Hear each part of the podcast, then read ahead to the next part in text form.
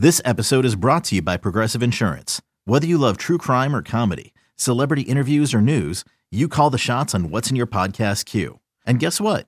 Now you can call them on your auto insurance too with the Name Your Price tool from Progressive. It works just the way it sounds. You tell Progressive how much you want to pay for car insurance, and they'll show you coverage options that fit your budget. Get your quote today at progressive.com to join the over 28 million drivers who trust Progressive. Progressive Casualty Insurance Company and Affiliates. Price and coverage match limited by state law.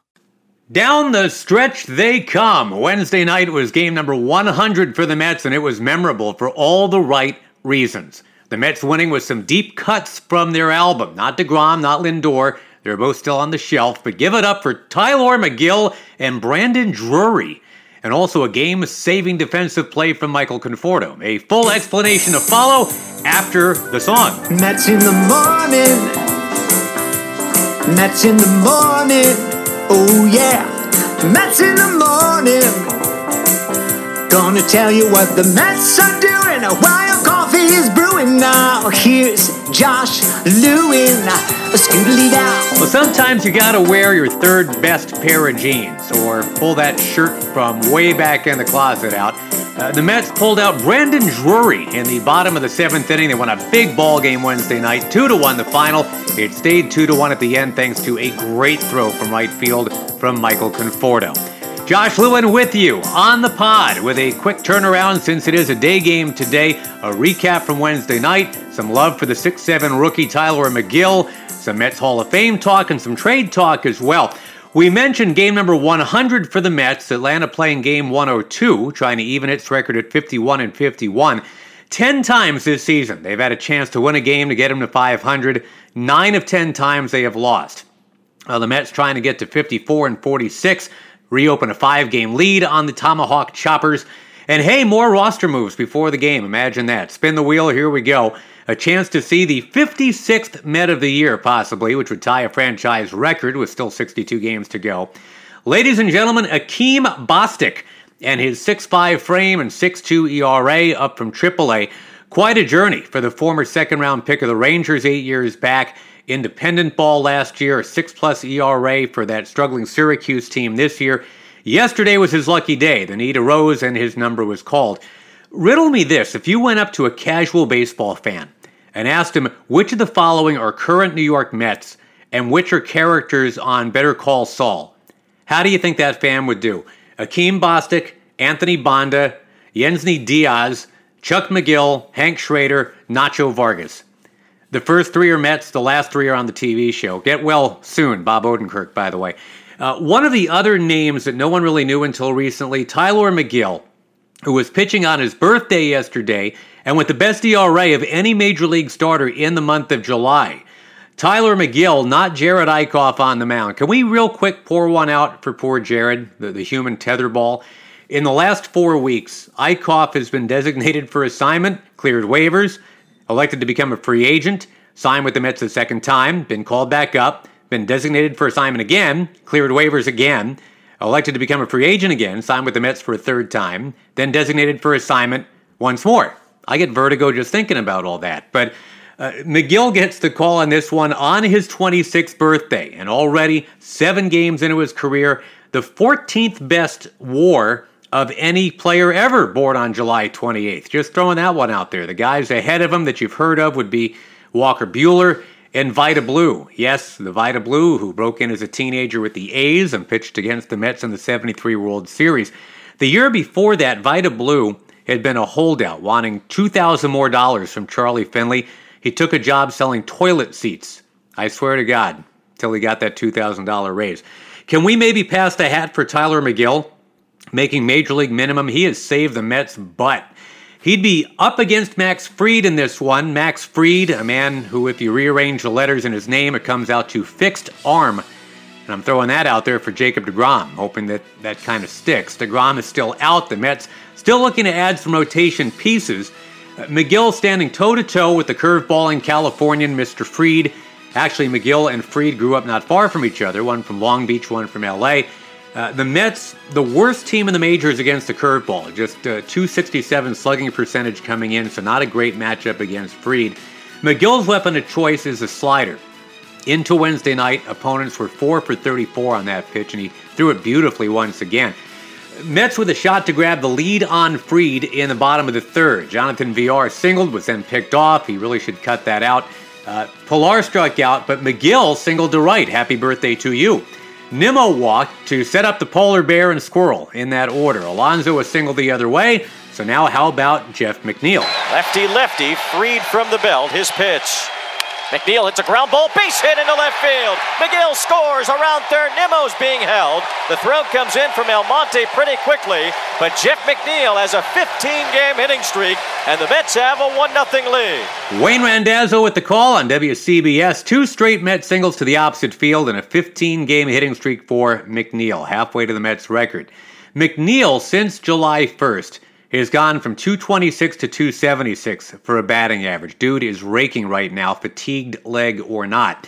Megill, uh, three of his seven big league starts now have been against Atlanta, and overall now you're looking at seven starts along.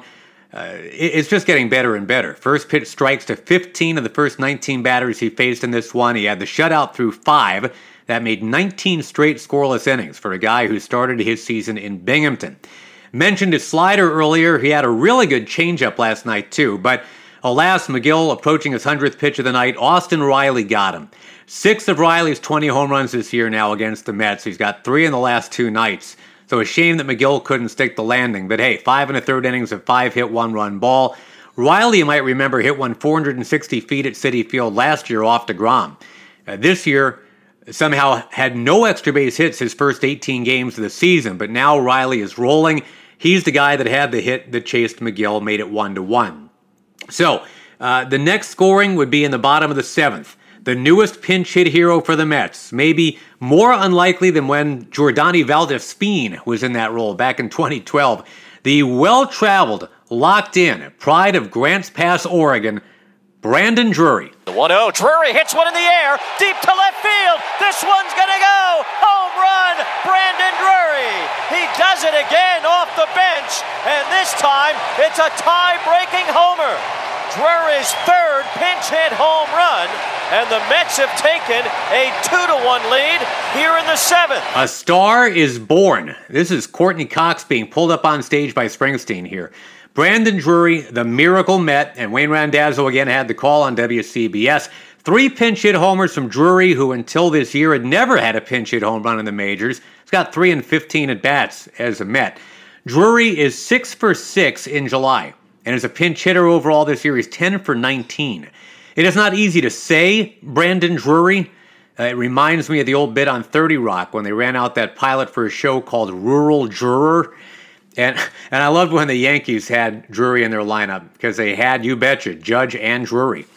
All I know is I'm glad this guy is a Met. Made it two to one New York into the eighth. The Braves will get runners at second and third off Aaron Loup, one out. The Mets decided to pitch to the red hot Austin Riley. Familia jumped ahead of him one and two, just blasted him away with a dive bombing sinker. Inning was left to Dansby Swanson, a guy who always seems to get clutch hits for Atlanta. Last year was the best in baseball against relief pitchers.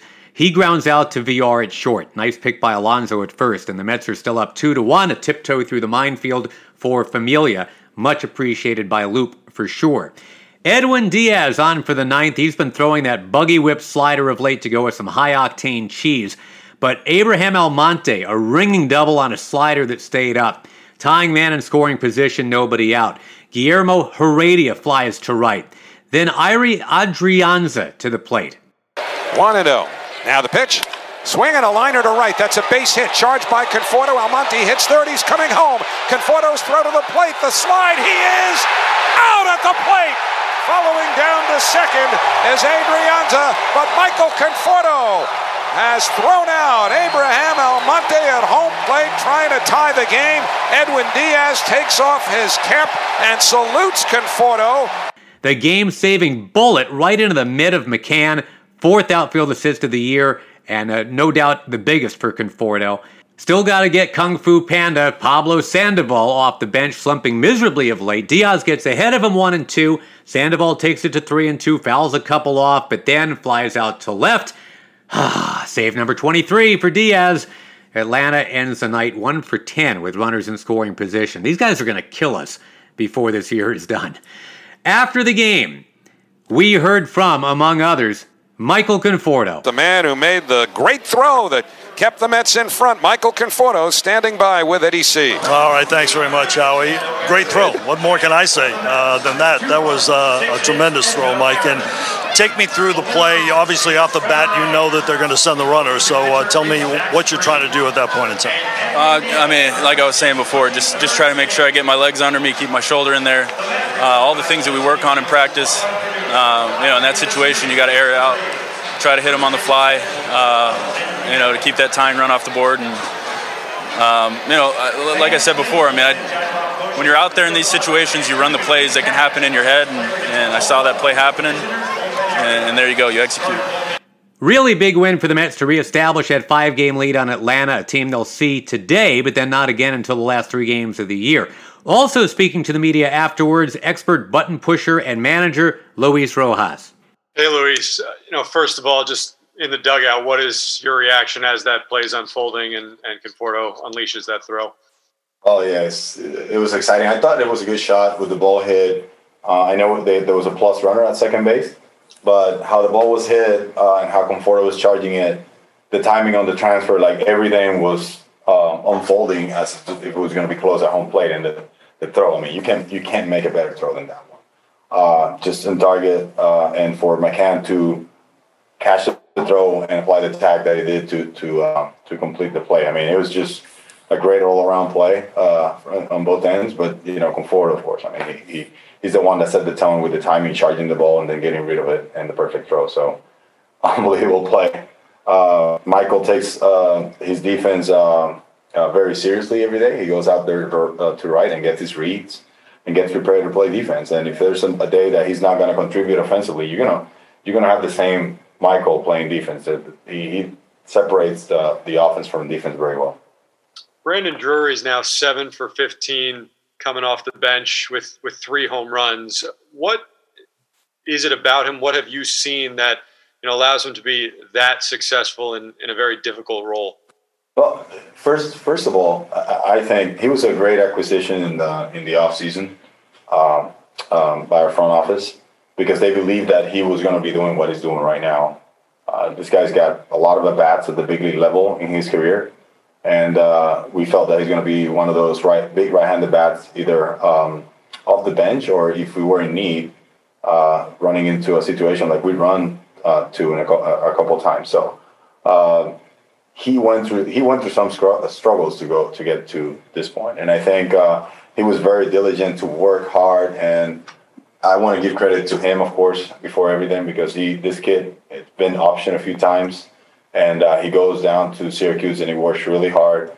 And all our coaching staff in Syracuse, Chad Kreuter, our manager, Luis Rivera, one of our, one of our coaches down there, and uh, Joel Chimelis, who's our hitting coach down there.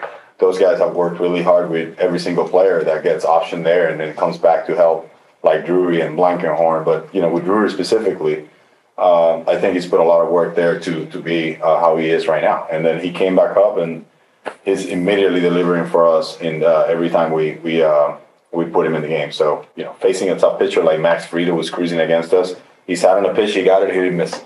So you know, he's worked really hard to be like uh, like he is right now. Thank you, Skipper. Final score once again, two to one Mets. And as the trade deadline closes in, uh, the Mets looking to fortify that pitching staff. Remember the the 07 Mets and their collapse was all about the lack of depth in their rotation. That rotation's ERA in September was 552, with rookies like Mike Pelfrey and Philip Humber trying to hold off the Phillies, and it didn't work. So I still say getting one or two more starters, veteran starters, to step in the backpack is a top job here. And a righty bat if you can, for sure. The Mets still not hitting lefty starters all that much. They're 11 and 19 for the year against lefty starters, averaging 2.6 runs a game. Game started by righties. Mets are 43 and 26. They're averaging four and a half runs a game. But anyway, you'll, you'll take that win from Wednesday night. There's a lot of weird stuff going on in baseball anyway. I mean, the Tigers won a game yesterday 17 to 14 despite being out homered 7 0. But we look ahead. The game today, it's a 12 10 first pitch. Taijuan Walker against Drew Smyly. Walker, last time out, against Toronto. His former club allowed six runs in four innings. It was a second, a second straight start allowing six runs. So hopefully he gets to turn that sucker around. let's look past the Thursday game. Let's go to Friday. Back in black, baby. The Mets last wore a home black jersey in July of 2012 during an 8 5 loss to the Dodgers. Memorable Mets games in black jerseys. Well, Bobby Valentine returning to the dugout with the, the fake mustache. Uh, Robin Ventura's game ending grand slam single in game five. David Wright's first major league home run against the Expos around this time of year in 04. Mets will be going to black jerseys as well in August against the Dodgers and against Washington, in September against the Yankees and the Phillies. But if you're coming out Friday, wear some black yourself, and the first 12,000 fans get a free Francisco Lindor black jersey t shirt. You're welcome. A few years ago, uh, Paul Lukas of the great website UniWatch, he discussed the inspiration for the black look with the designer of that look, Bob Halfacre, who said at the time, you know, I've only been in New York three or four times ever, but what I remember is the shadows. You have all these skyscrapers, so everything has shadows, a city of shadows. So uh, I like the the drop shadow to add a bit of depth. That's what he brought forward. Pete Alonso loves it. A lot of Met fans, obviously from a certain era, love it. So it's back. Black is back on Friday night, and Carlos Carrasco will finally make his Mets debut.